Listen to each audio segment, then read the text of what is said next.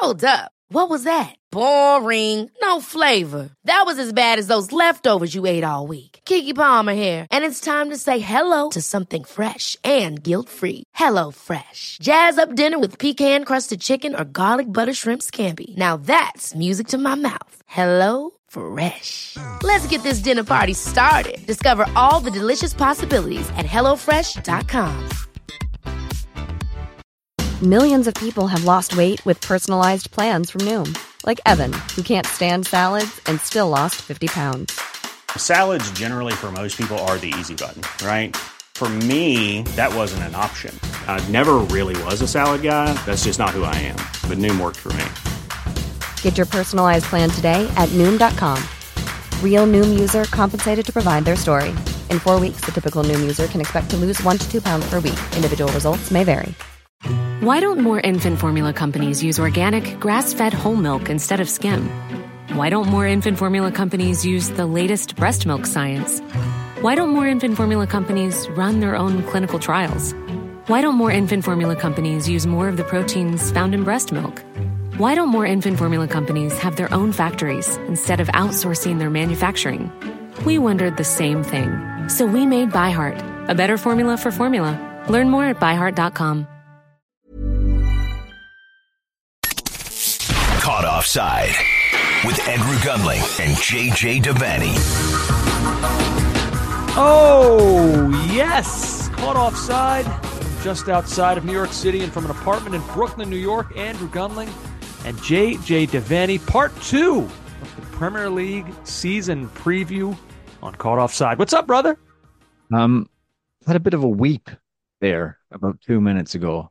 I saw the most lovely thing in the world, and it's it's football related. So I was just scrolling through Twitter, um, just waiting to start the podcast, and Everton put up a video, Andrew, and so it it's an interview with a member of staff. It's very short, and he's talking about how there's a grass bank, their training park in Finch Farm, and as you would have at the side of the of one of the pitches, and they wanted to do something with it, so they they planted flowers there, in to make to create the power that is the Everton crest out of the flowers. Very nice idea. And then these small red poppies started popping up in it. And the guy said, Well, obviously we couldn't have that. So we started picking the poppies out. You can't have red No. in the blue of Everton. And then he stopped and he said, and then we decided, wouldn't it be nice? Or he didn't even say would it be nice. He just said, you know what? We decided that we'd leave 97 of them to represent the 97 Liverpool fans who died at Hillsborough. Uh, huh. And I just lost it. I thought, what an unbelievably thoughtful and beautiful thing to do. And he and and the care. He says more than 97 will grow, but we pick them all out to, till we get to the 97 number. Oh my God.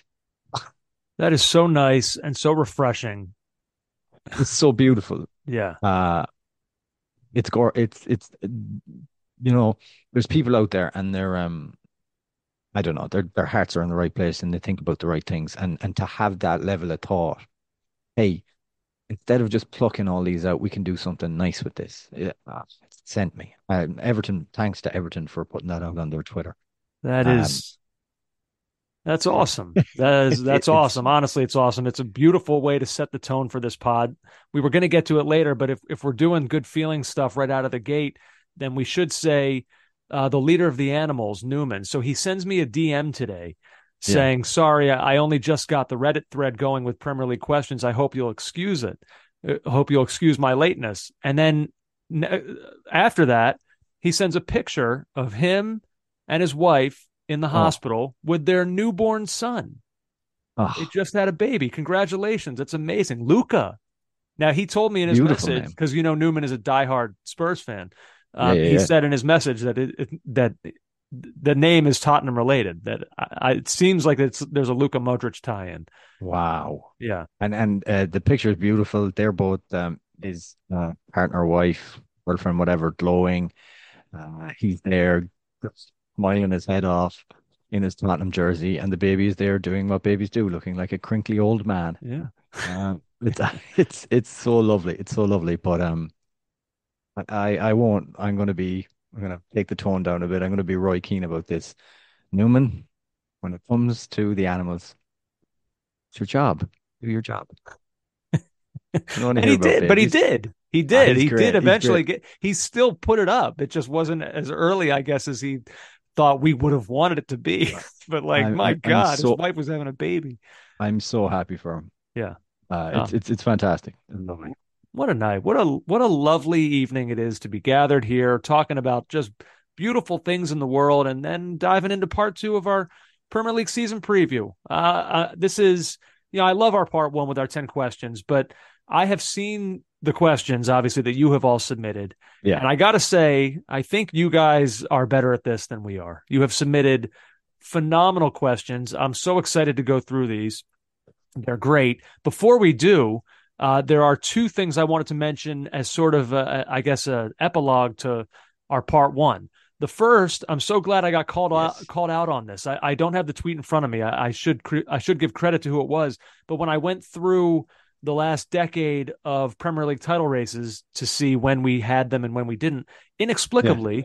I, I, I skipped 2018-19, which was arguably great one season. of the most incredible title races. The Liverpool oh, what a, City, what a, what a, what a great season that was. Yeah. So I, I I don't know why I missed that one, but I'm so glad I got called out on it so I could right that wrong right at the start of this podcast tonight. So my that was the season remain... where City got 120 points and Liverpool got 119, something like that. yeah, something like that.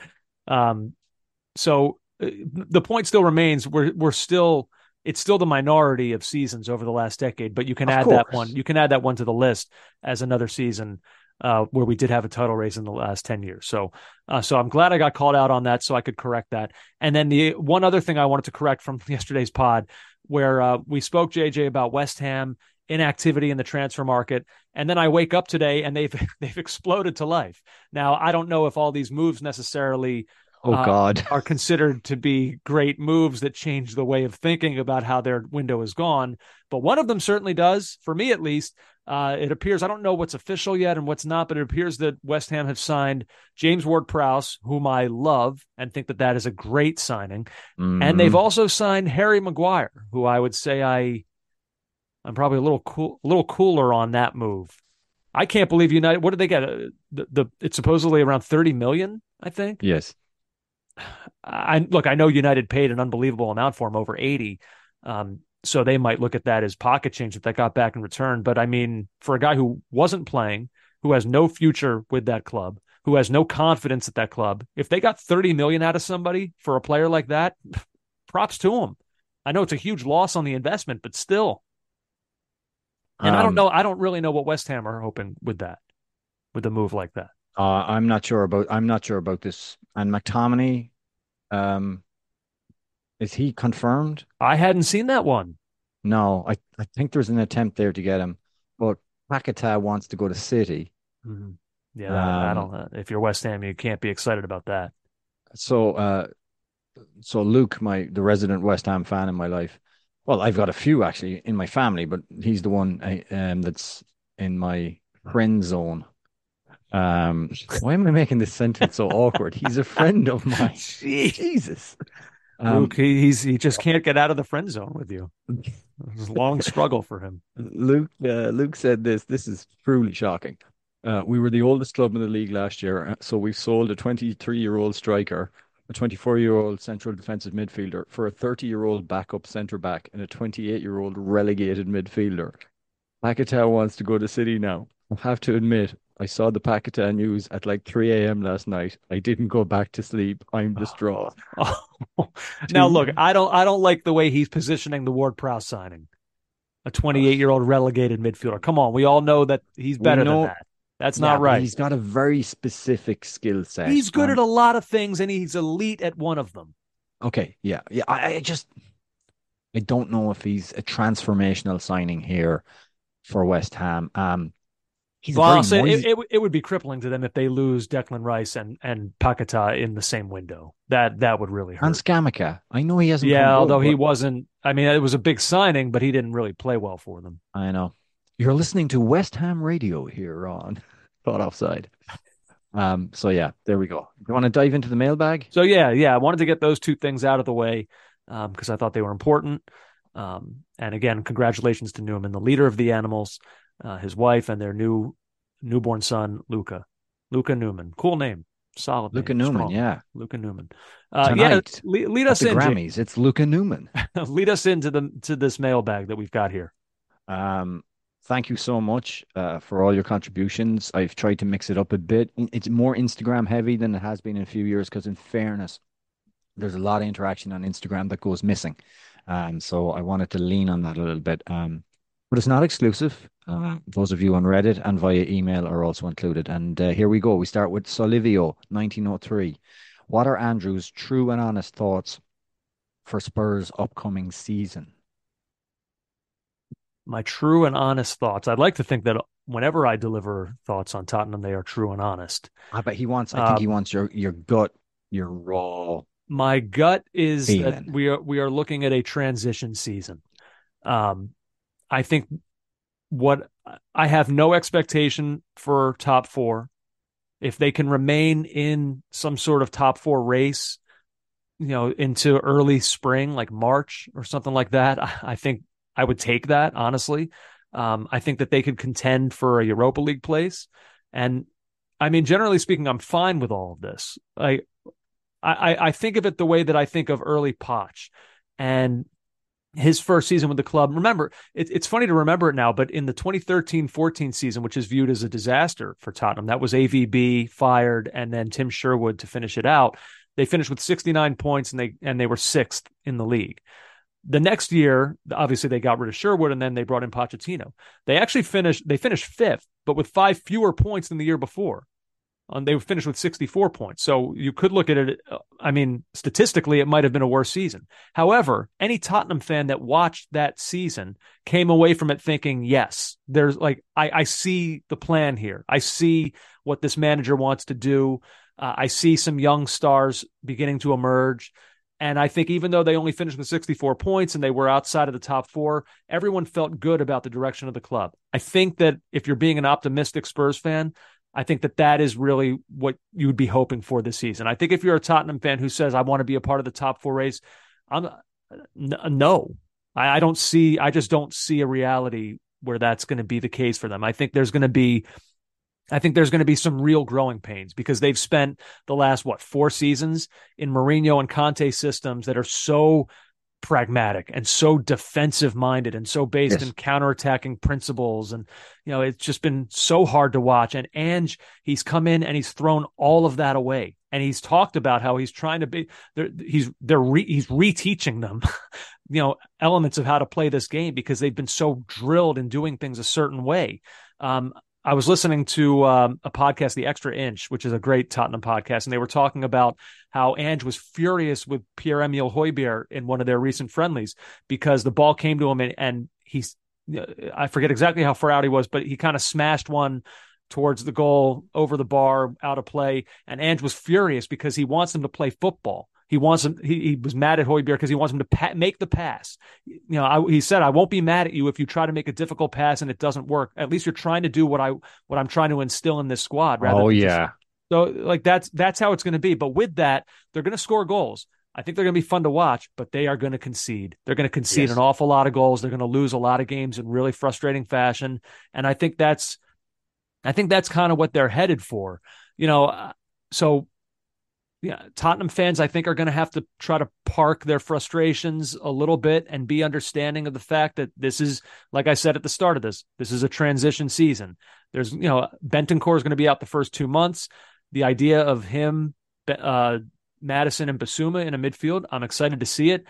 It's hard to judge any of this because we, I mean, obviously the big domino here is Kane. Like without knowing what his future is, like with him, yeah, they could contend for a Europa League spot. Without him, they're somewhere between I think maybe eighth to tenth, somewhere in that window. I mean, he scored forty three percent of their goals last year. Like he's one of the best players in their history. So that's kind of where I'm at. My X factors for them, things that I'd like to see on the field, you know, personnel wise. Christian Romero was really disappointing last season. I thought Tottenham had themselves a, a true world class defensive player, center back. I still think he is, but he had a bad year. Uh, I don't know how much of that was everything with Argentina winning the World Cup. So I'd like to see a bounce back season from him. And then at fullback, you know, Pedro Porro had some flashes last season, Uh, you keep hearing a lot in this preseason about Destiny Udogie. Uh, I, am curious about those players and and seeing if Tottenham have a good kind of refreshing season at that position. So, and then Son as well, who had a down year, and we'll see if uh, I, I believe he will bounce back, but who knows? So, yeah, we'll see. Transition. That is that is the word of the season for Spurs. That's how I view it. Uh, let's just hear from the manager, who I think is saying all the right things about the club and the fans.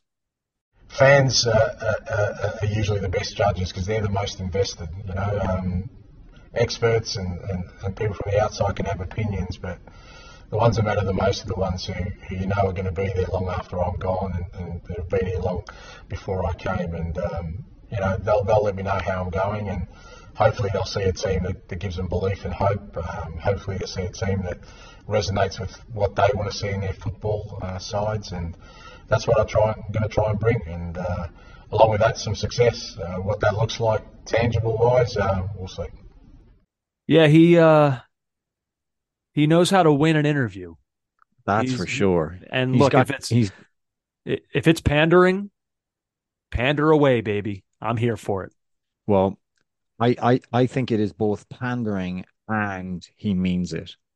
Like I genuinely think he means it. And it's not just because I want a former Celtic manager to do well. I do, but I I very much like him. So it's do I. Possible not to like him. I like and, his his his personality, his principles of the game, um, and I kind of like you know you know I bought into Mourinho and Conte. I did. Um, I don't regret those decisions, but I do kind of. What have I always said to you? That it felt like when they were there, Tottenham fans, the club, like the sense was you should feel lucky to have me. Oh yeah, I kind of yes. like not. You know, I kind of like that the manager is is so proud to be a part of this club. I don't know that I, you know, for whatever good feelings and good days there were with Mourinho and Conte, I don't know that I could have ever that I ever really truly felt that.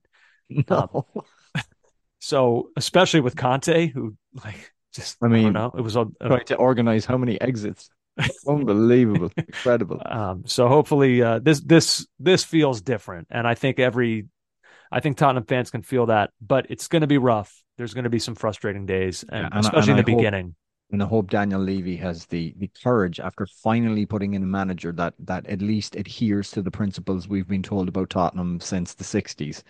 After finally getting that done, after Poch. Just let him work. Yeah. Let him work. Please do that, Daniel Levy. Uh, Matty McGee, you think Arsenal comes into the season deflated or motivated after last season? I think they come in, Matty, absolutely buzzing. Yeah, I, like I feel really strongly in that in agreement on that. Yeah, it was a fantastic season last season. However, it faded away. Particularly, it was interesting stats about their uh, goals conceded before Christmas, and then when when when they resumed after Qatar, it was like zero point eight nine before before Christmas, and then it jumped up to one point one something. Like they they they started um, conceding more uh, more chances, more opportunities, and and so look, that was disappointing. That's not what the, the end of the season was certainly not what they wanted, but they've signed a premier English midfielder in Declan Rice, bolstered the defense with Jurrien Timber. Um, they've been proactive. They've been busy. They've been, I don't know, on the front foot. And I, I think they're set up. And certainly the modeling um, suggests, and even I was listening to Gary Neville um, today. Gary Neville thinks they, they, they can win the Premier League. Um, he's tipped them to finish number one. What, whatever you read into that, and it's I still think it's interesting that he said that. I, I think Arsenal fans should be absolutely buzzing. Their club is in a position of relevance that it had slipped away from and that people like me thought um, would be terminal. Now, I'm still not sure that the money that's been injected into Newcastle won't mean that it's that it is terminal for some clubs, including Liverpool. But for now, Arsenal are front and center, um, and and it's I think they should be buzzing. Why wouldn't you? and they're, they're back. They're back in the Champions League. Like there's, do you know how many fun absolutely. European nights they're, they're about to experience? Like, absolutely. I, I don't know if this is if if um if Matty McGee is an Arsenal fan and he's maybe I don't know if he's projecting some of his own fears from the way last season ended. Look, we talked at the end of last season. I think the they got tired. The Saliba injury was a turned out to seemingly be a Disaster. fatal a fatal blow, and Manchester City were they do they did what they do, and like they're just this train that there's no stopping. Um, so nah, they they should be very excited. I mean, Declan Rice, like you mentioned, look, you, Kai Havertz, they paid an awful lot for him, and you know I'm no fan, but change of scenery, more importantly, Change of position. change of position. Um, you know that if, if someone asked you tomorrow, because Jamie Carragher couldn't do it, if someone asked you tomorrow or today or whenever, what is Kai Havertz's actual like? What is his position? Like it's, it's very hard to put your finger on what on what it is. And I think he played such a specific kind of running role from midfield at Bayer Leverkusen. It was so kind of different to anything he was asked to do since that um that people are struggling to find a way to to to kind of typecast him or to put him into a role. yeah. Um, because he's not a great finisher. He's not an he's Yeah. not an out and out and out striker. He's not a number. Is he a number ten? Probably a little bit. He's definitely not a central midfielder. You know, I mean, he's So going if- to play. if- it looks like he's going to play on the left side in kind of like a hybrid winger number eight sort of role. So Okay. we'll see. I, I'm look. I don't. You asked what position he is. I don't know if I can give a definitive answer as to what position he is right now, but I think I can tell you what he isn't. And we just saw that the last few years at Chelsea and Arsenal. I don't think are going to make that mistake. So I, I'm at least I'm at least curious uh, to see. And by the way, there was one other thing I wanted to mention here. Can I mention you're a player? curious. Well, can I mention a player that I'm Like that. I'm weirdly excited about? Go on. someone who I think has really flown under the radar in all this with Arsenal. Um, JJ Leandro Trossard was like viewed as like some sort of Mudryk consolation prize. Like, okay, we didn't get the guy we wanted, so let's just let's just pay 21 million for this guy and see what we can get out of him. Look at that now. In in a short stint with the club last season after coming over in January and not being a, a regular starter, double digit assists for them. Mm. You know, now he's got a full season and and all of a sudden you look at that 21 million pound uh, price tag that that he cost and it's it's one of the great bargains of the last several years potentially at least for Arsenal signees. Um so I I'm excited about that. And then the obvious like Bukayo Saka is still he's only 21 still. And like last season was a a leveling up season for him. Certainly. He's he's on the radar now as one of the league's really really top-notch players. And I think he could level up again. And I think he could really insert his name into player of the year conversations um, if he continues at the trajectory that he was going at. So Yeah, I think so too. they're going to have to navigate the Gabriel Jesus stuff. We'll see about the injury. Um, but uh, yeah, I, I don't know. Uh, To go back to circle all the way back and, and put a bow on it for the initial question. If if I'm an Arsenal fan, then I'm feeling uh, I'm pumped as hell right now about this. Um, just a quick one, because we are so US centered, uh, and there's been questions about the signing of Raya to the club.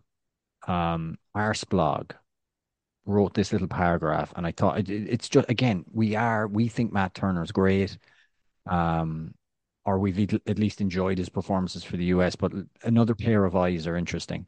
Um, and this is what Arsblog says. The obvious benefit to Arsenal is that we now have real depth in a key position. I was always a, worried a bit about Matt Turner having to play for any prolonged period because of the drop off between him and Ramsdale, particularly when it comes to having the ball at his feet. It wasn't his strength. He admitted as much, but it's so fundamental to how we play. It always puzzled me a bit why we signed a keeper for whom it was a bit of a challenge.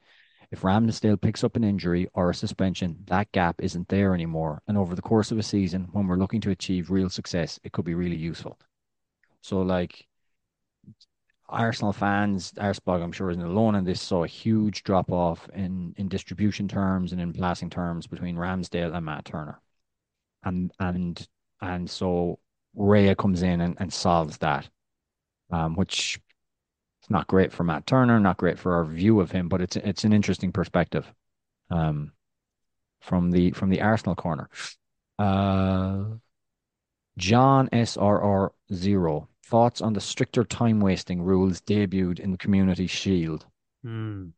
Yeah, get ready. Um, Get ready for a lot of 2022 World Cup esque stoppage time figures. Yeah, huge, huge finishes, long finishes, ten minutes, twelve minutes. Uh, things know. like that. I'm not I mean, sure I yet it- how I feel about this. I, I think I know how I feel about it. I know how Rafa Varane feels about it. Well, I mean, yeah. I feel sorry for the players. Um, uh, it's I think it's like basically I I think it comes from a place where it's more tinkering from people who think we need to return to a time when the ball was more in play. Um, So, So if you had listening- to, I had the stat here, JJ. If you had to guess the amount of time on average that the ball was in play last season, 54 minutes. 55, yeah. Right. Was that a, was that a straight up guess by you? No, you no, no. I've been, I've been. Uh, so I, I was listening to second captains today, who, who, who admittedly did. f- They said themselves, we've probably done far too much time on this. This is quite niche, but if you know, if you're just a general uh, soccer fan, um, uh, so they had on a guy called Mark B. Thompson, who created this model across as much data as StatsBomb could give him across leagues, going back as far as he possibly could, and it's there is no golden period where there was more time, and now we've suddenly lost it. The time wasting is this great great curse. Um, and I'll I'll link because I don't want to read the piece; is quite dense. Um, I'll link the piece uh, and also the Second Captains podcast if anyone wants to listen to that um, on Twitter, on X, excuse me, on X and on Instagram. But um, Mark finishes with this paragraph, and this is this is how I feel.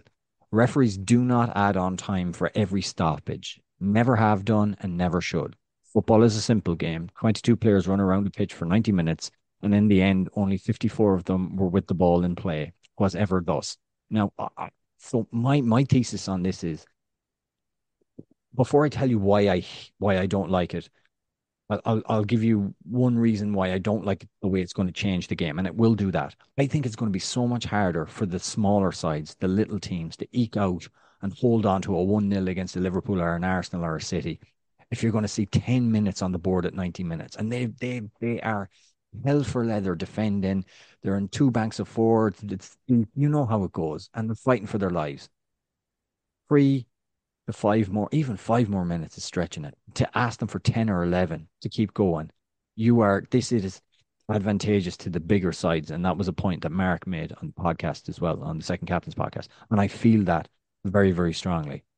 I also think that, like, what we perceive in, like, and I know Americans are going to roll their eyes at this because I know the sports you have are, apart from baseball, are so clock heavy.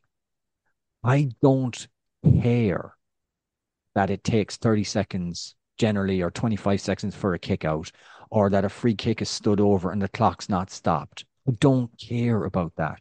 That to me is part of the game. The game isn't stopping for me. The defenders are getting into position for the free kick. Things are being lined up. If a throw in takes a long time, I don't care. It's all part of the game for me and it's all accepted. And again, to go back to what DeMarc says, it there was no magical time where we were we were saving time and the game was different. It's it's just like there was no time when English when the violence in the game was a good thing. It's a bad thing. It's always been a bad thing. Um so yeah, I I I I've no I, I think this is going to be you're going to it's it's not good for players generally, as Mhm. articulated by Rafa Varane in a long uh, Twitter post. And I think it's um I don't think it benefits smaller sides. And if it benefits bigger sides who have more financial clout and more players, more talent, then that's no good either. I think the thing for me, I just wish that there it doesn't feel like there's a middle ground. Like we're we're currently used to stoppage times of 3 or 4 minutes. Now we're going to be getting 9 or 10.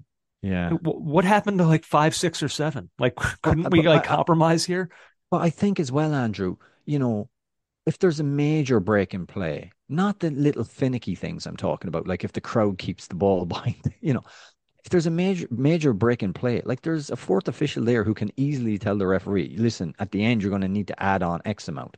We Right. already do 30 seconds per substitution, and you often see that flouted. I do think the rules are there. So what they're doing now in the past, like you said, there's kind of been like the sort of like the rule is 30 seconds for a substitution. They're not doing that anymore. They're going to actually count out and time post goal celebrations, substitutions that are made.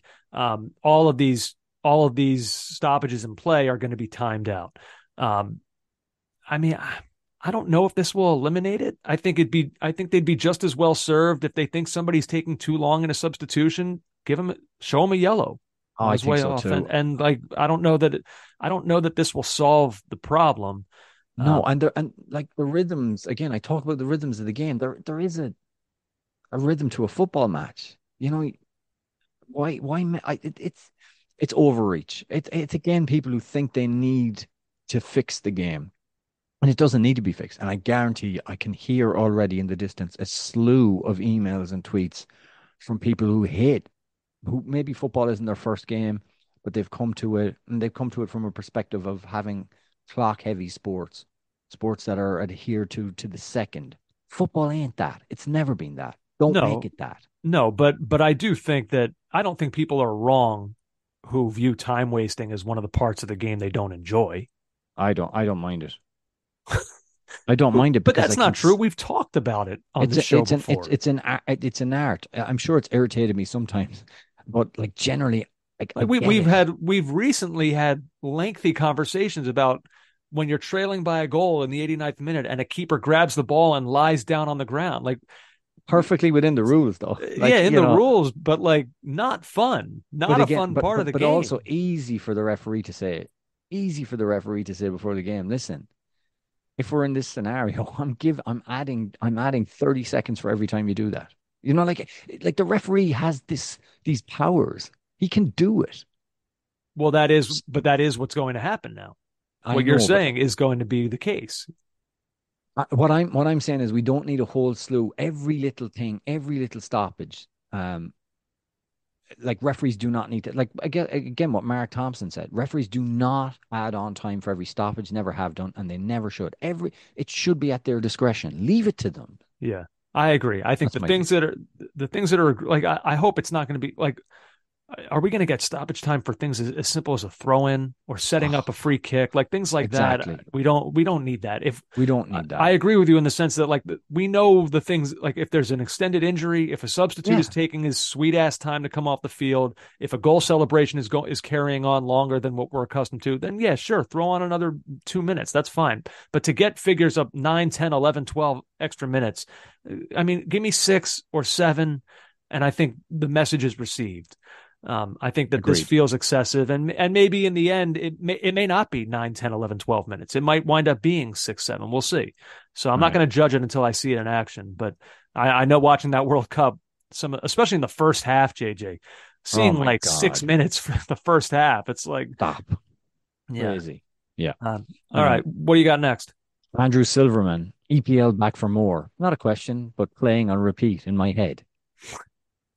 Were you ever just released the full version? Oh, I'd have to find it I hope you didn't have it destroyed when we left ESPN Towers. uh, have it destroyed. I mean it's not a physical thing it's not like I can throw it in a bonfire and watch you watch the embers float into the atmosphere If you could have done the um the office space attack on the photocopier or the printer, if you could have done that, the fax machine, if you could have done that to to the to EPL back for more, you would have done it. You yeah despise it. I mean, I do despise it because the- whole thing is so frustrating to me because you were supposed to be a part of it and you, uh, you rarely do you show cowardice, but the, in this instance you did and you left me out to dry. I embarrassed myself publicly in, in front of literally thousands of people. Um, and, uh, and I've had to live with that.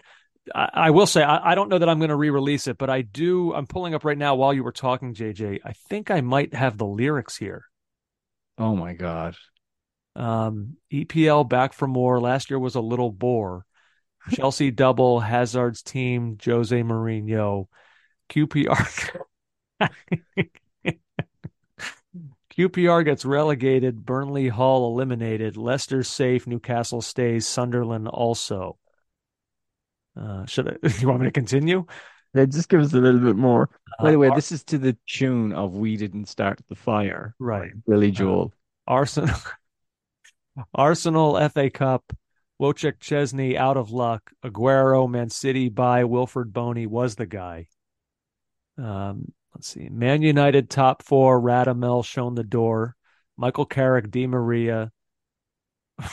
I don't even. Rob Van Persie, goodbye.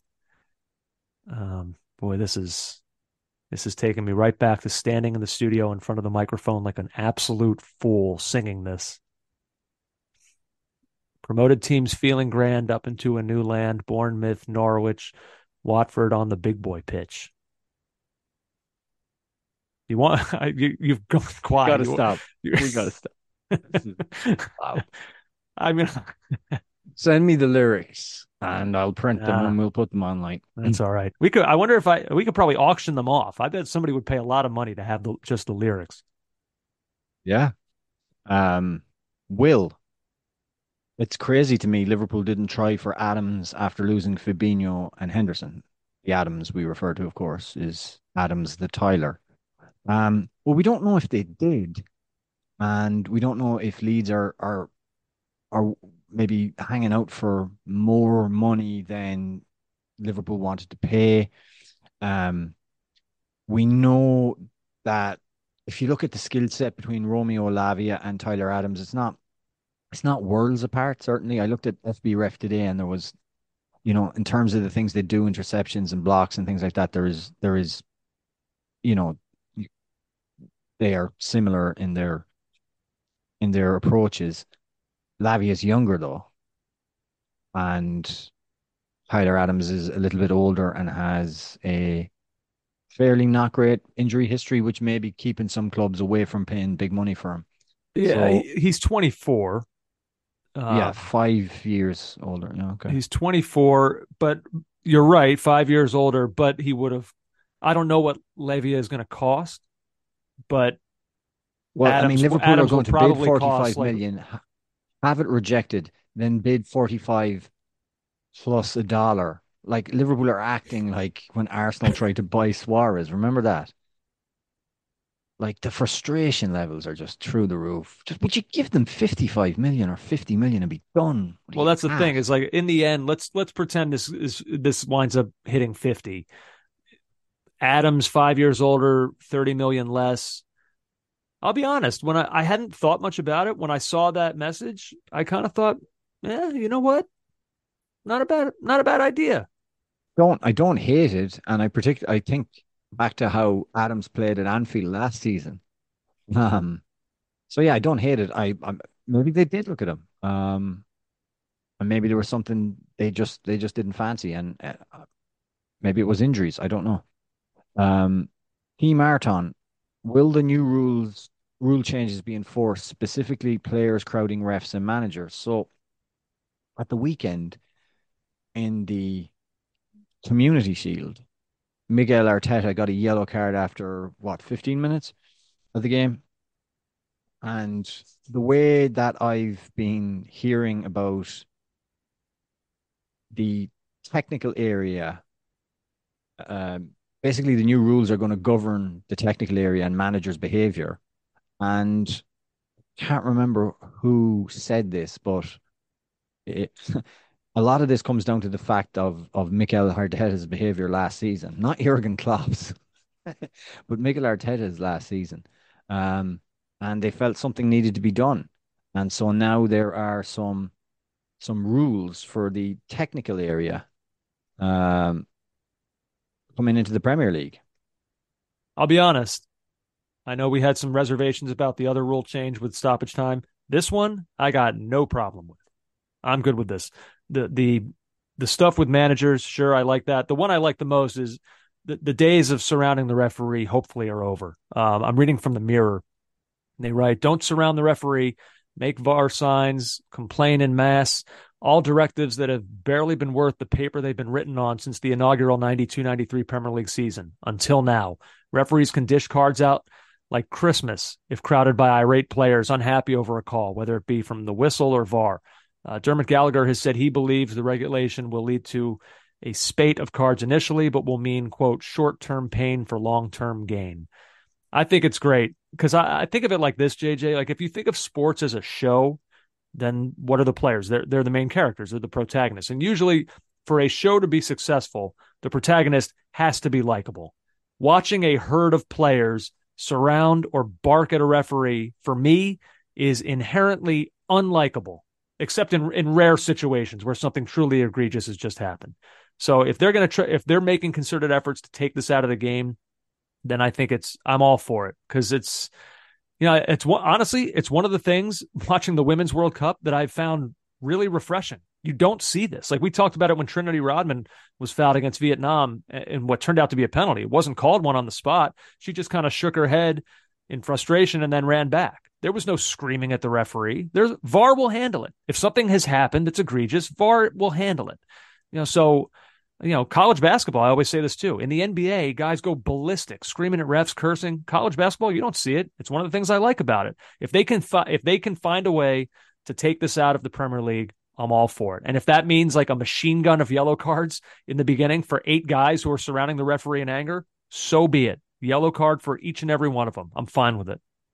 So the the managerial rules, um, so the new charter on participant behavior is what it's is what they're calling it.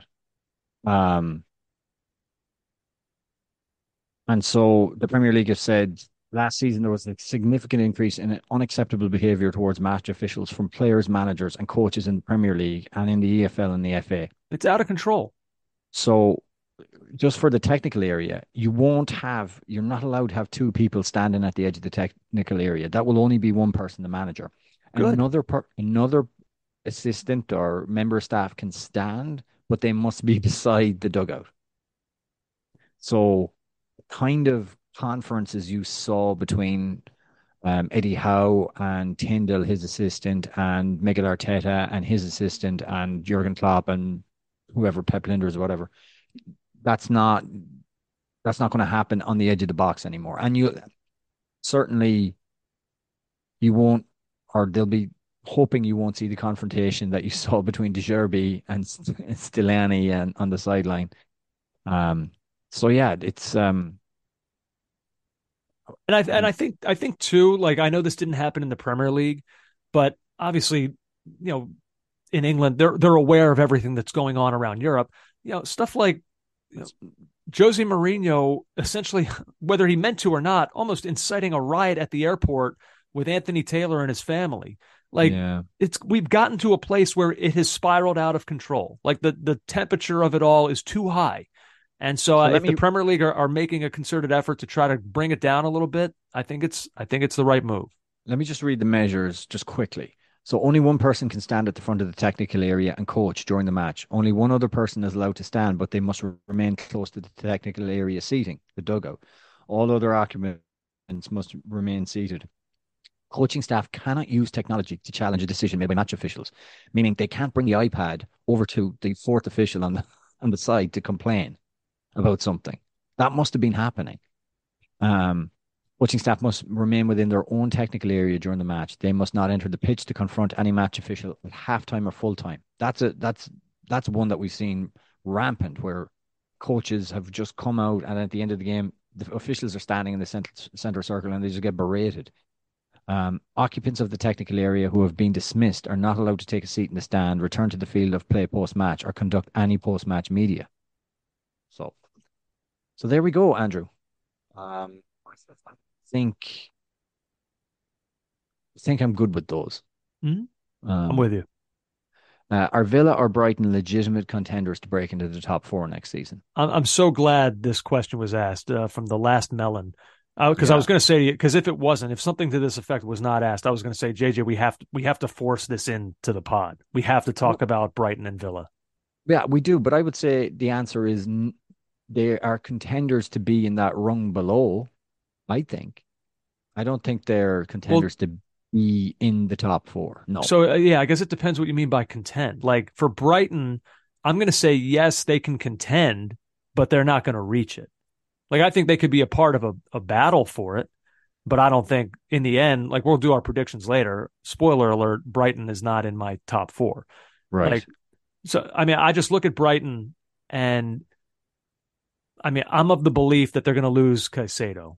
So when that happens, if that happens, they'll have lost Caicedo, Mac Allister, and Trossard in the last several months, and and probably Levi Colwill, Colwill as well even though he, he, wasn't a huge part, but he started 13 games for them, and, and they want him badly to be a part of their team this season. And maybe, and maybe Mitoma, worst case scenario. I don't think Imagine. that. I don't think they're going to let that happen, and I don't think Mitoma is pushing for it. Maybe next year is a different story, but I, am going to assume he's there. So, like mm. for for a club that won't necessarily be able to replenish with other like ready-made step right in superstars, that's a lot.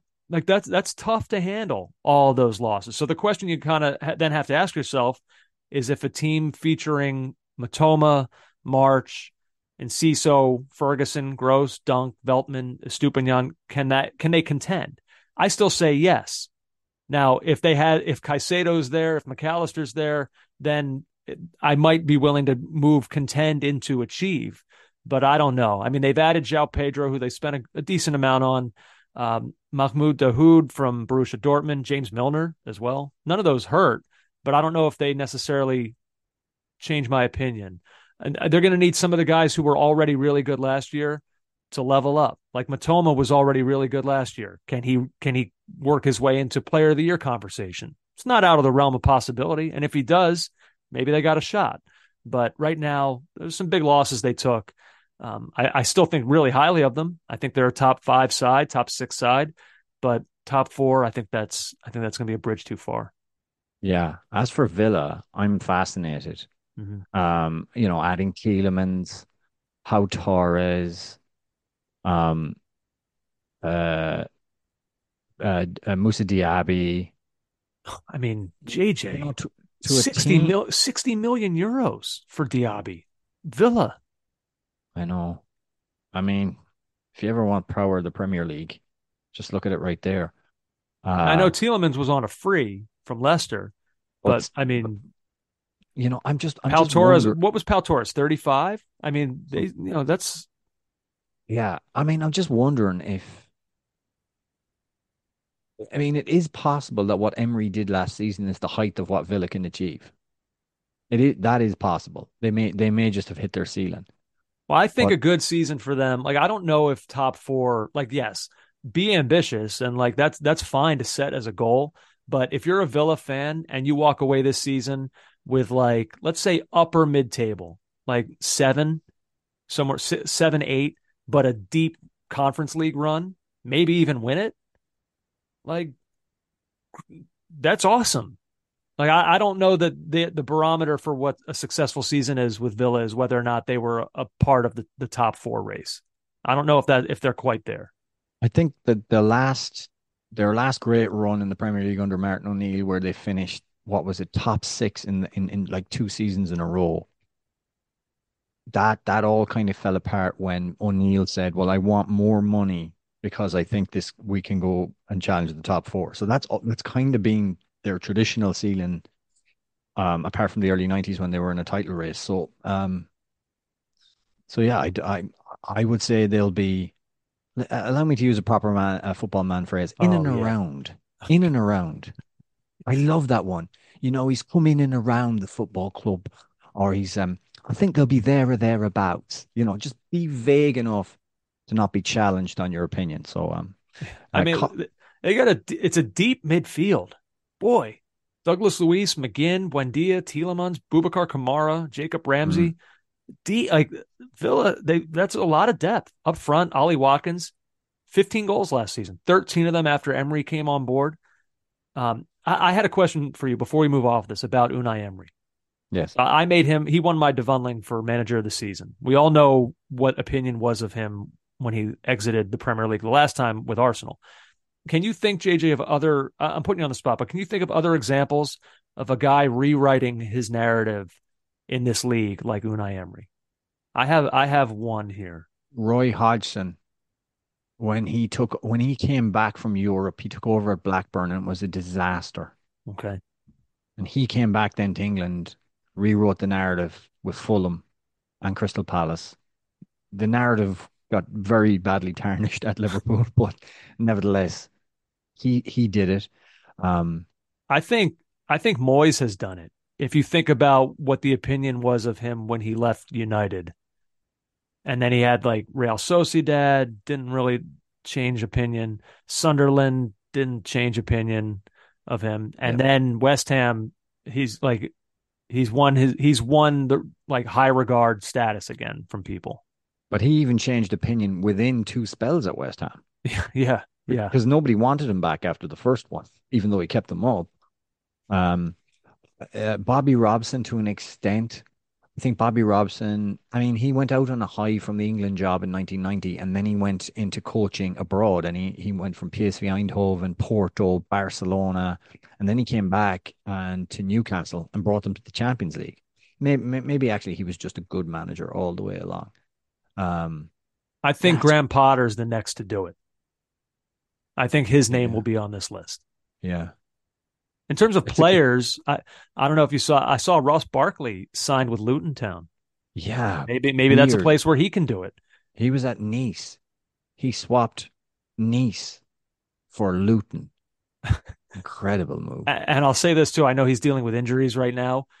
Boy, I'd be damn happy if Dele Alli adds his name to this list also. So we never got to discuss the the overlap he did with um, Gary Neville, where he sat down and talked about his, his life for over an hour and the things that led him, the things we never knew. Mhm. And I gotta say, I feel like just a bit of an ass. The way I talked about him, I I like. I, I mean, the obvious thing is, well, how could you possibly have known all the things that had happened to him Mhm. uh, growing up as a young person? The uh, you know the abuse, the the the the, the, the his own issues with sleeping tablets, um, substance abuse, which is something I am learning every day more and more about. Um, and its prevalence across society. Why, why wouldn't I have gone to that first of all? Why didn't I think of that? Um, and I, I, I want a redemption arc for him because he seems like a genuinely nice person. Yeah.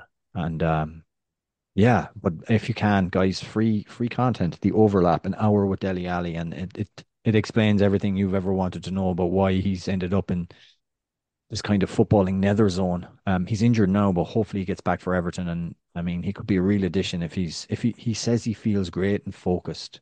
So his redemption arc could be could be really good. Yeah. Um, Colin Crowell has asked one of the great. This is one of my favorites, and I hope you've done something for it. Maybe not an eleven, but he's asked for Andy and Andy's people eleven. Ask and you shall receive. Oh, So some of these are a reach. My only real rules here are that I'm not allowed. So Andy's people, over the years on this podcast, randomly, I su- suddenly certain players will pop up that I will just fall in love with. There's almost no rhyme or reason. none. Some of them are, great. Others, it's just like I can't explain it. I'm just into them. Um, so my rules for it are I, I'm not allowed to include Tottenham players. Obviously, I, those are all my people. Um, the U.S. players, I, same deal. Although some of them, some random, like semi-random U.S. players, I do include. Um, so I, I did list. He wanted an eleven of my people. The formation is is ridiculous. I, I, I don't have. Ma- I came to find as I was conducting this exercise that I don't have many people who are goalkeepers or defenders. Um, so just for the sake of filling it out, kind of, uh, I, I put Matt Turner as my goalkeeper just because I felt like I, I was in on him very early. So I, I will I'll ride with with him there. Defensively, um, uh, Reece James is one of my people. I think I've said that before on the Yeah. show. And then I haven't mentioned this one, but um, boy, Ethan Pinnock was such a delight on my fantasy team last year. I really enjoyed what he brought to Team A Gunling. Um, and so he he became one of my people, although we never really talked about that. The midfield is crowded. The midfield is crowded, JJ. James Ward Prowse is obviously there, might even be the captain. Um, Alexis Mac Allister, I've been obsessed with for the last probably year or so. Um, Jack Grealish, I don't think you'll be surprised to hear that. Nope. Oh, that that one was called out years ago. I mean, really a long time ago. Um, Yaya Touré was probably one of one of the other original Andy's people. Oh, you loved him. Um, loved him. for the sake of of total fairness, I don't ever want to hear people talk about my bias. Um, I know I've said it before, so I'm not going to hide from it now. Martin Odegaard, I, I think I did list at one point as one of my people. Um, up Ramsdale front, was one of your people as well. I don't He I put- don't recall that. I honestly don't remember saying that. I thought, yeah, maybe I thought you liked him from the documentary. Maybe he wasn't one. Oh of your yeah, he's oh yeah, there were Arsenal players in the documentary that I liked, but I don't but it he didn't reach people status. Um, up front, Charlie Austin, obviously Oh, co-captain. God, yeah. m- maybe the original. Uh, Wilfried Zaha, I loved him for years. Um, and then the other U.S. international that I included here, JJ, if you knew me like 15 years ago or so, I was obsessed with Eddie Johnson. Just Yeah. loved him. Just absolutely loved him. One of my all-time favorite U.S. players. Um, so he would be one of my initial. And we had him on the pod. uh, yeah, you're right. You're right. And I told him that because like the way I identify my people is like when I'm in career mode, when I used to do career mode in, in FIFA with Tottenham, like who are the guys that I would sign that weren't actually on the team? Ward Prowse was one a number of years ago. Eddie Johnson, I always signed him and I got him on the cheap always.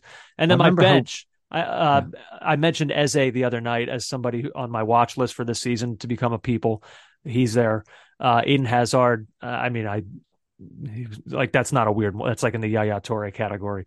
Just love watching him play. And then one weird one, um, Yannick Bolasie. I don't know. I had a weird moment. Oh, you did love him. I, I had a moment with him. We had a fling, and where he became one of my people.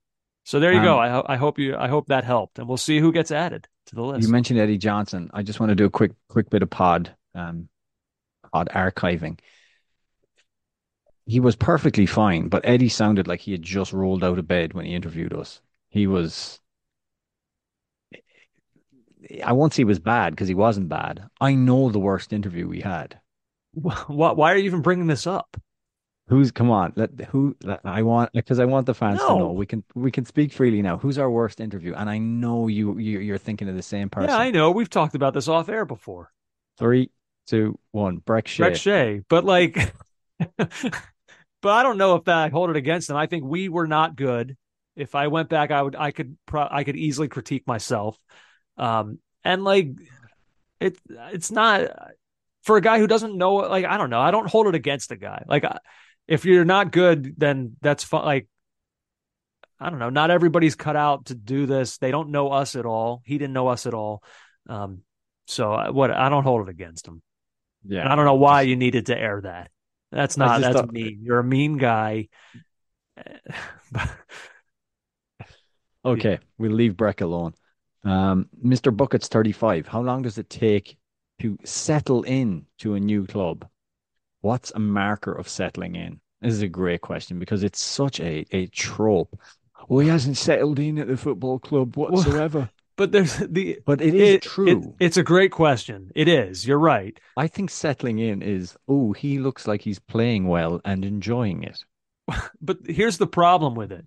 There can't be an answer because like so uh, here I'll, give you this. I saw an article. I, I googled this after I saw the question. I tried to like put in keywords that would somehow get me something. So I saw this article from a couple years ago at playerforplayer.com. It was from Emile Heskey. And he was talking about when he went from Leicester City to Liverpool and how hard that transition was. Um, he said about Liverpool, that city could have been in another country or it could have been just down the road. It just wasn't home, and I found it difficult. Right. Uh, then they go on and write, it left him feeling anxious, lonely, and sad. He questioned his decision, and tears were shed. Eventually, he settled and found a routine, friends, and familiarity in his new environment, but he regrets not talking to people about what he was experiencing earlier. Like, the problem is, like, we don't view athletes as people. They're robots programmed to play their sport and bring us enjoyment. But like, but that's not the case. So they're all going to be different. There can't be a real answer to this. Like for some guys, it's not hard. Maybe they speak the language already. Maybe they know someone on the team already. Maybe the manager knows him and wanted him, has a plan for him. Maybe they're an extrovert and just make friends quickly and easily. And then other guys are going to be the opposite of all those things, and it's going to be harder for them. So like I don't know if there can be a set answer. Some guys will will show up right away. Erling Haaland showed up right away at Man City. Hit the ground running. He was fantastic. Other guys, that doesn't happen, but they come good eventually when they when like you say they settle in. I, I don't know. I can't put a I guess what I'm saying is I can't put a, a definitive time frame on it because every guy is going to be different. But I will say what I said the other night about Anthony, that it's kind of for this reason that I don't know. I'm not always comfortable judging a guy in his first year with a team. Year two, I think it becomes fair game. But year one, if a guy takes longer, I'm I'm not going to write him off as a bust after year one. That's I, just I often I often think of Diego Forlan, who just never settled at United, never hit the ground running. Um, apart from a great cameo at Anfield. And, and then he goes on to have this stellar career where he just can't stop scoring. It's just sometimes a place doesn't fit and it doesn't work out. And like you said, it's like that person who moved to Portland, Oregon. Your friend that moved to Portland, Oregon, and the job was perfect, but everything else was wrong. Mm-hmm. Just didn't fit in there, and they end up moving back home. That's like you said, they're people. Uh, also, best Premier League turf. Um, that's a tough one for me because so many pitches are so good, but I like how imperfect the city ground is. I love the city ground by the middle of winter, and the sidelines are slightly muddy. Um, there's clear delineation between uh, grass and muck. It's uh, it's a good it's a good surface in the winter. I like. What? I don't want a perfect surface when you hit March. No thanks. Huh, this want it to isn't a- this is not like you. I thought you you'd be someone who would really respect the groundskeepers that that kept the ground pristine through those months. I'm No, surprised to hear you talk like this. I don't want uniformity. I want the idea like back in the back in the 90s, if you went to Highbury, you knew the surface was great because they had undersoil heating. But you go to the Riverside Stadium, it's going to be dug up. I like that variation. It's like when you go to Wrigley Field, if the ball goes out underneath the ivy, you're in trouble. You know, it doesn't I don't want uniformity. I, I was going to say you're probably a big Soldier Field guy. When that that field by December is that- Soldier Field by December is brown. You probably you like that. I do like that. Yeah. Good. Right. Um, I obviously don't want it dangerous, but I think a lot of surfaces now uh, are dangerous in a different way. Um, they're so hard and they're they're they're so um, I, I you know they're so quick and they're so fast. Um, whereas there's something to be said for the older, less perfect field. Uh, uh, Wasif Eli, JJ's thoughts on how Liverpool will do after a not so great transfer window. So, so we Was was it a not so great transfer window? no, I, you see, we don't know yet. Um, I mean, it's it's it's a two-parter, really. The early business, you loved it. You loved those early those early bits of business. Um, getting Mac Allister done early, fantastic. Um, big fan of that. Szoboszlai as well, getting him in, getting very good stuff. Then what happened was the carpet was pulled from underneath Jurgen Klopp. He did not want to give up two senior central midfielders in, in one summer. It was going to be more of a gradual, slow burn rebuild, and now he has to rebuild the whole thing in three months. That's not what they wanted. And now you're in a mad chase to try and get La, um, Lavia. Although, I mean, how mad a chase is it with the with the? I've heard Chelsea now have entered the chat, Hmm. um, and they're going to try and uh, gazump Liverpool on this. So, I think circumstances changed it for Liverpool, but we don't know uh, what Szoboszlai, Mac Allister, how that's going to work out. Um, I don't, I can't evaluate it yet. It's it's we don't know yet. All I know is I'd like us to get another midfielder in. That would be great. So I'm looking at Um, Sky Sports right now, JJ. I just pulled it up. It's midnight. Uh, the headline, top story: Chelsea make 48 million pound bid for Southampton midfielder Lavia. I mean, now they're trolling us. what, what what's with 48? Go to 50. Jesus, I don't understand this. It's all part of the dance. Yeah, maybe it is. Maybe it is. Um, But so now that means though Liverpool will have to get to 50. which um, which they should be at already. I mean, it's very. I wonder what the now. See now I, I've written off Caicedo. I said, oh, he'll be at Chelsea. I don't. This stuff is going to have to. I'm going to have to reconsider. We, I mean, this is going to, and we have to let this play out. So, Yeah. Wasif, I can't can't tell you whether it's been a good window yet or a not so great one. Um, objective simple from Reddit. I'm waiting for the 10 minute deep dive on the Roy Keane United third kit promo video in the next pod. I know JJ will want to troll it saying it's like an old Liverpool kit, but deep down he has to be happy seeing Roy Keane again. Well, Roy Keane, as everybody knows, is something of a hero of mine. Not something, is a hero of mine, despite having played for Manchester United, which is one of the great battles of my life, the great Yeah. dualities in my soul. Um, I'm not trolling you by saying it. Loads of people have said it. The shirt, if you took off the devil and you slapped a Liverpool crest on it, looks like a cream Liverpool kit. It's not a it's not a United away kit. Like, why do they have to try and reinvent the wheel with this kit? Um, Adidas issued a remake of the um the away blue kit that they wore from 87 to like 1990 in the summer. And it's just fantastic. It's absolutely fantastic. Why not do a remake of that one? Do something like that. But a creamy, creamy round collared one is not. That's not Manchester United. So yeah, I'm sorry. It it it does look like an old Liverpool kit. It really does. Um, am I happy to see Roy Keane again? Did I think I'd see him working at Old Trafford in this manner, acting as the devil? After everything that happened, after everything that was said, I guess he didn't have to work directly with Sir Alex Ferguson, so that made it more palatable.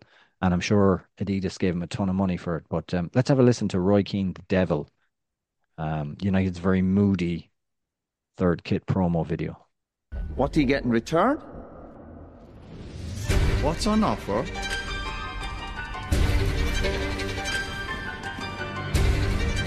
Manchester United! So there it is. No small print, sign on a dotted line. But you already signed. Didn't you? Did you like that, Andrew? Did you feel menaced by it? Did you think it was good? It's, it's fine.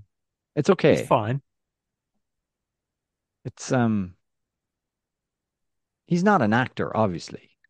Uh and he's probably better when he's just being Roy Keane as opposed to Roy the Devil. It's it's all right. It, I I I don't know. Um Yeah. Everyone got very excited. They pro they teased it very well on United socials. The idea of him back at Old Trafford, like acting in that way, though, is kind of cool, though. You know, yeah, I agree with that. Being in a long estrangement from from the club. Yeah, I think it's a nice thing if they're if they're kind of both like reopening their arms to each other. I think that I think that's good. I think that is good. Um, Sergio in Denver. It's not EPL related, but can you do that thing where you scroll through your recent Spotify plays so we know what you are listening to as the season begins? So, um, are you ready?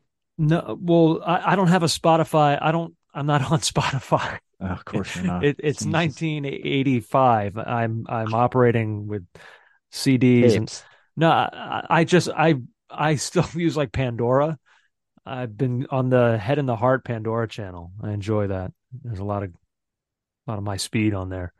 All right.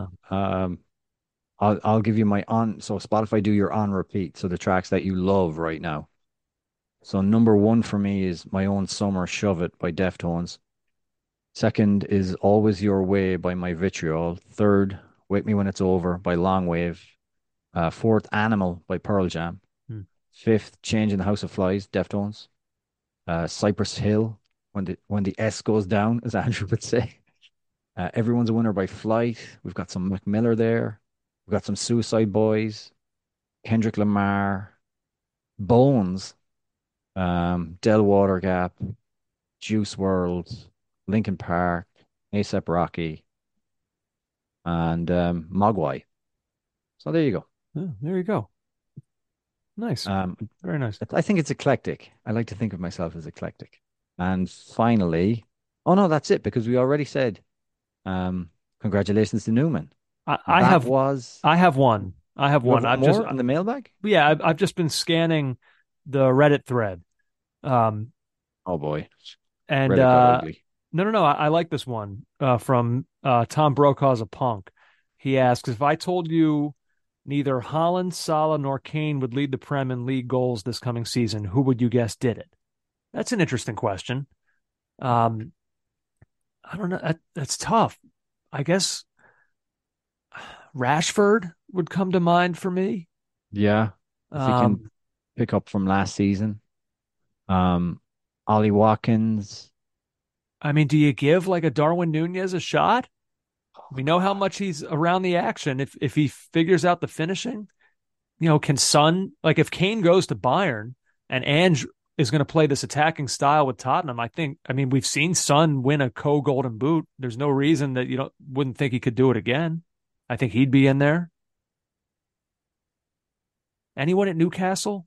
I don't know that I would say Callum Wilson or Isak.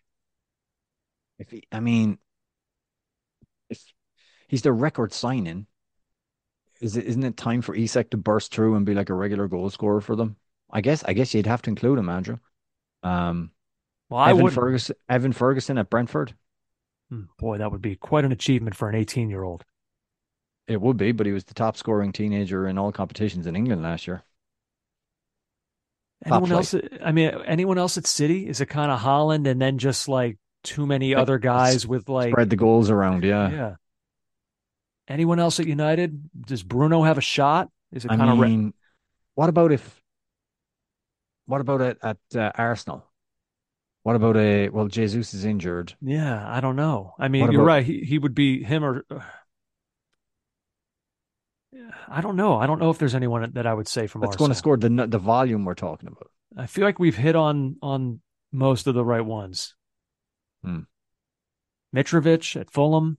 Could do it, but in but again, interest- interesting question. volumes and pace of numbers. Anyway, that was uh, that was the mailbag, and now we get to the part where we look like fools in a few months' time. Ah, so there you go. Great mailbag. I mean, just great stuff. There's so many more. I'm just I'm scanning through the the Reddit thread. The animals are are alive and well. I know, but the, I know they got it a bit late, though. In fairness to them, Well, Newman explained that. I well, guess uh, JJ is unforgiving. I'll, I'll, tell you what. forgive, but I do not forget. We'll, I'll, we'll, we'll go ahead. We'll take a break. We'll come back on the other side. We got our predictions. It's time, time to lay it out on the table for all the world to see. More caught offside still to come. Mom deserves the best, and there's no better place to shop for Mother's Day than Whole Foods Market. They're your destination for unbeatable savings, from premium gifts to show-stopping flowers and irresistible desserts. Start by saving 33% with Prime on all body care and candles. Then get a 15-stem bunch of tulips for just $9.99 each with Prime. Round out Mom's menu with festive rosé, irresistible berry chantilly cake, and more special treats. Come celebrate Mother's Day at Whole Foods Market. Hey there, it's Michelle Norris. I'm host of a podcast called Your Mama's Kitchen. When I travel, I'm usually looking for a way to find a taste of home when I'm not at home. And one of the things I love to do when I am at home is entertain. And Airbnb allows me to do that. When I was in California recently, I rented a house that had a great kitchen. And when we were sitting around the table, we're all thinking, we're in someone else's house. Someone could be in all of our homes as well. If you have a home, but you're not always at home, you have an Airbnb. Your home might be worth more than you think. Find out how much at airbnb.com/slash host.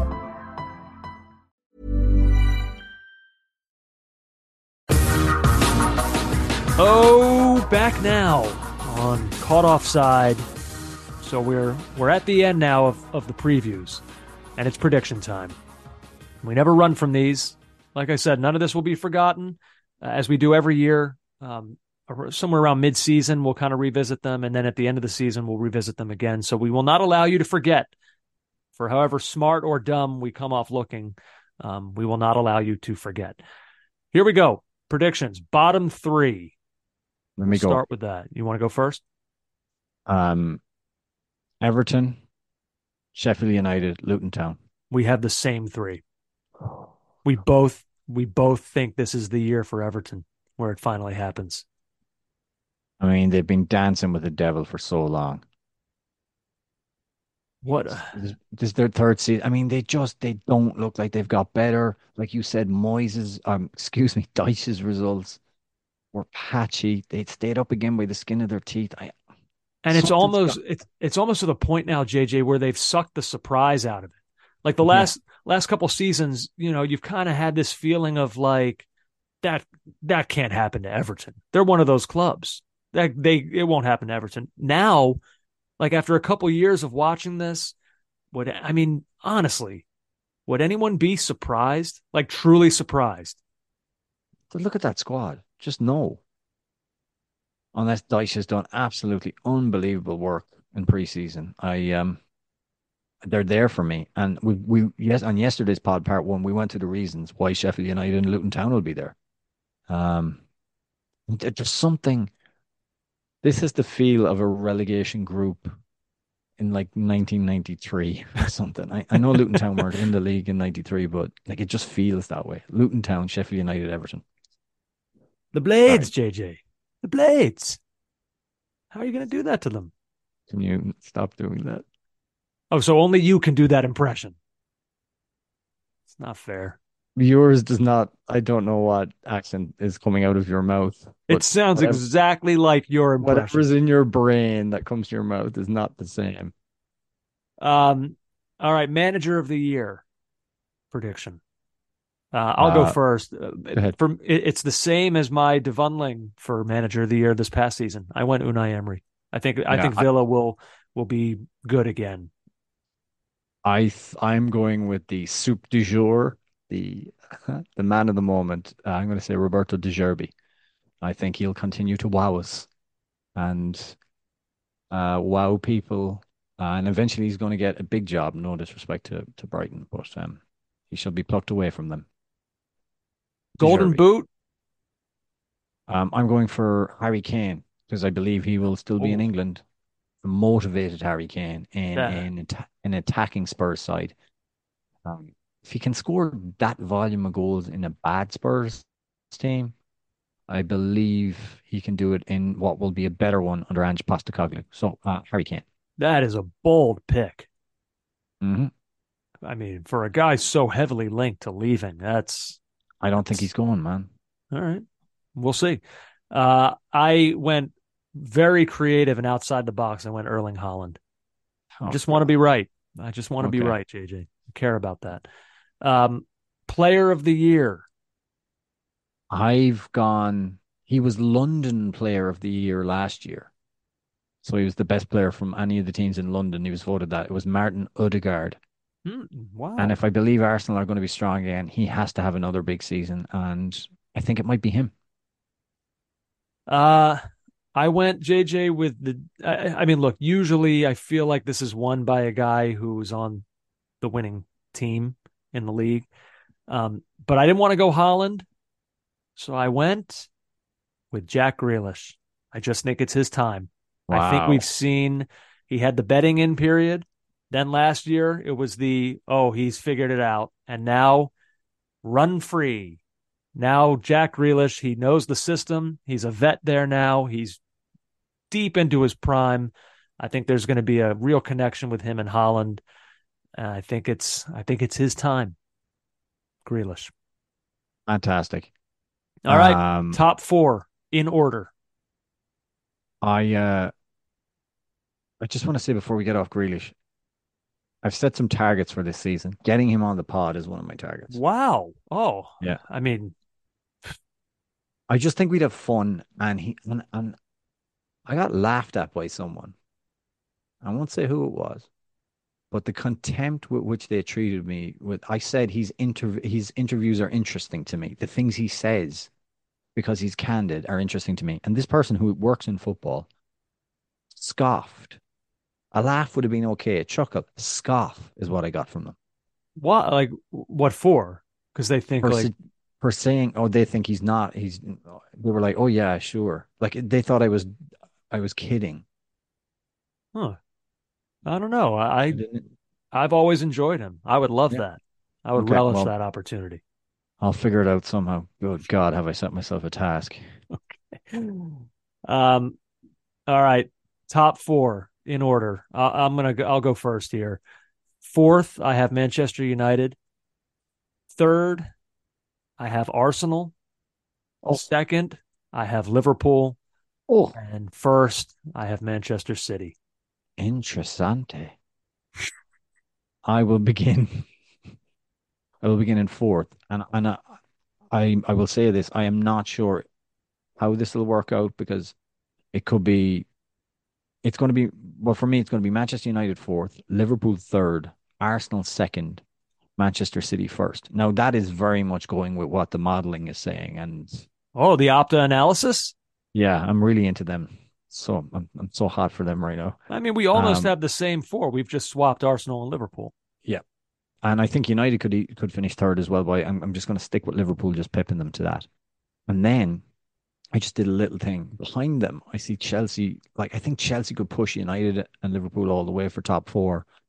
Tottenham will be better, and then I think Newcastle and Aston Villa. I'm just going to be kind of competing as well for that fourth spot. I see a lot trying to nip in there, but I think it's going to be United, Liverpool, Arsenal, City. So we're at the end here. And you just mentioned a team that we actually have not really spent a whole lot of time with. And I do think that we'll get to them well, very soon. I, I think we've got to say something about Newcastle because you and I both agree. Neither of us have them in our top four. They've qualified for Champions League, so they're going to be playing Champions League football this season. Obviously, all that money. Um, but you and I both view them as taking a step back this season. I find that interesting. I I'm not sure if they've done enough this summer. I think they needed to do more. I, I think they needed to not just consolidate. I think they needed to get better, and I don't think they've got that much better. People who watch much more of Tonali than I have are not convinced that he's that that kind of midfielder that's going to, you know, dramatically improve Newcastle. It's yet to be seen. So I, am just not sure about them. I think under Eddie Howe, they might be entering a bit of a kind of a holding pattern. Um, and, and like we certainly, because of, I suppose, PIF has been distracted. They've been putting their funds into something a little bit different, as we've seen this summer, including a deal with Fox to broadcast the Saudi Arabian League here in the United States. So um, Saudi Arabia has been focusing on something else. Well, it's interesting. I mean, you say that, but like they have spent. I just don't oh, know yeah. that they've spent on, on, players that dramatically change my opinion of them. Like, yeah, I don't I, think I, Harvey Barnes changes me. Right. Know? He's he was 40 million, 39 million pounds. Harvey Barnes. Uh, Sandro Tonali, 55 million. Tino Livramento from Southampton, 32 million.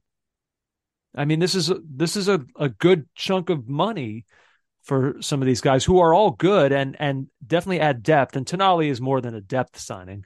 Um, but they're but, not. They're not the. But what I mean is like they're not the upper grade. They've not been competing for the in. Like you're on about thirty million there, whatever. Like that's that's that's chump change compared to what you're looking at for like the top end players, Andrew. I mean, yeah, I, just, I know.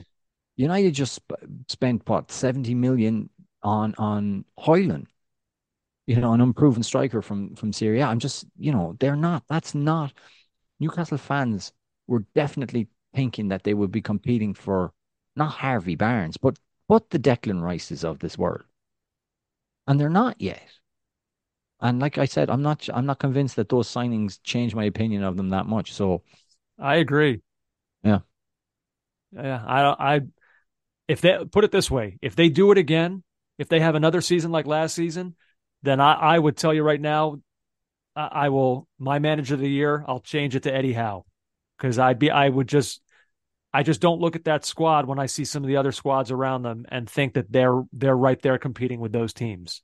I don't think they're good enough. And if they do, a lot of credit is going to have to be given to him. You know, and they're going to have more games next year, like this season coming, like dramatically more. Yep. So I don't know. I, I, I don't I don't see it. Yeah. I think they fall out of their. I think they fall out of their lofty position of fourth. I'm uh, with you, personally. Yeah, I agree. I agree. Well, there you go. There you go. The season previews are in the book. They're done. You have our predictions. Way, if, you, if you are a Newcastle fan, you don't think we've talked enough about them. There's a whole season to come. So you know, get off my cubes, man. No one, no one's saying anything. Don't worry. All right. Oh, hold on. Hold on. Um, so it all begins this weekend. Can't wait. Friday, technically, uh, is when it gets underway. Burnley, Manchester City. How about that? Vincent Kompany taking on his his former club right out of the gate, Turf Moor. Um, and then you got a whole weekend where it's all it's all just going to come flooding back. You're going to have to navigate some Women's World Cup early in the morning. Um, Saturday, so you, England and Colombia play at 6:30 a.m. and then Arsenal Nottingham Forest are 7:30 a.m. So that the timing of that England game is is interesting. I wonder what how will fans in England navigate that? I mean, I guess you can just kind of like the timing of it might be right, where you that game will wrap up around like halftime of the Arsenal game, uh, so might actually work out nicely. Um, some of the games that just stick out to me this weekend: Newcastle and Villa are Saturday at twelve thirty. Um, that's uh, that could be a really fun one. Um, Chelsea and Liverpool, of course, that's your your glamour fixture, eleven thirty on Sunday. Oh, can't Um, wait, man. and then Manchester United fans are going to have to wait till Monday when uh, when they'll host Wolves at Old Trafford. Um, so yeah, but yeah, Chelsea Liverpool. What a way to start the season for both of those teams. Oof.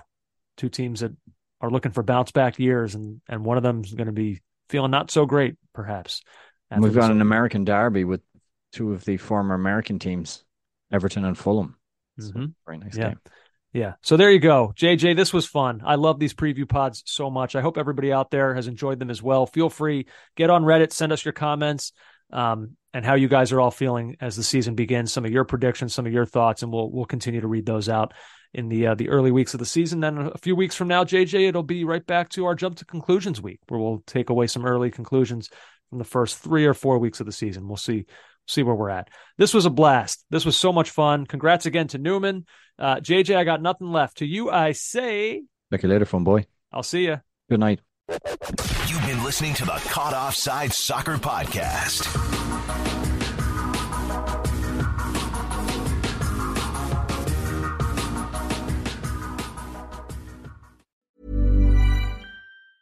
Mom deserves the best, and there's no better place to shop for Mother's Day than Whole Foods Market. They're your destination for unbeatable savings, from premium gifts to show-stopping flowers and irresistible desserts. Start by saving 33% with Prime on all body care and candles. Then get a 15-stem bunch of tulips for just $9.99 each with Prime. Round out Mom's menu with festive rosé, irresistible berry chantilly cake, and more special treats. Come celebrate Mother's Day at Whole Foods Market. Even when we're on a budget, we still deserve nice things.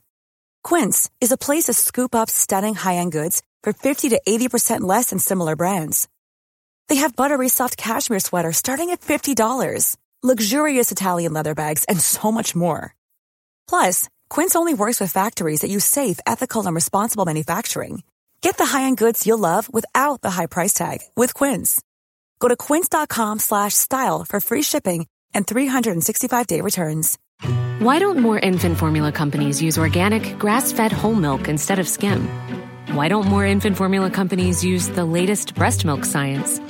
Why don't more infant formula companies run their own clinical trials? Why don't more infant formula companies use more of the proteins found in breast milk? Why don't more infant formula companies have their own factories instead of outsourcing their manufacturing? We wondered the same thing. So we made ByHeart, a better formula for formula. Learn more at byheart.com.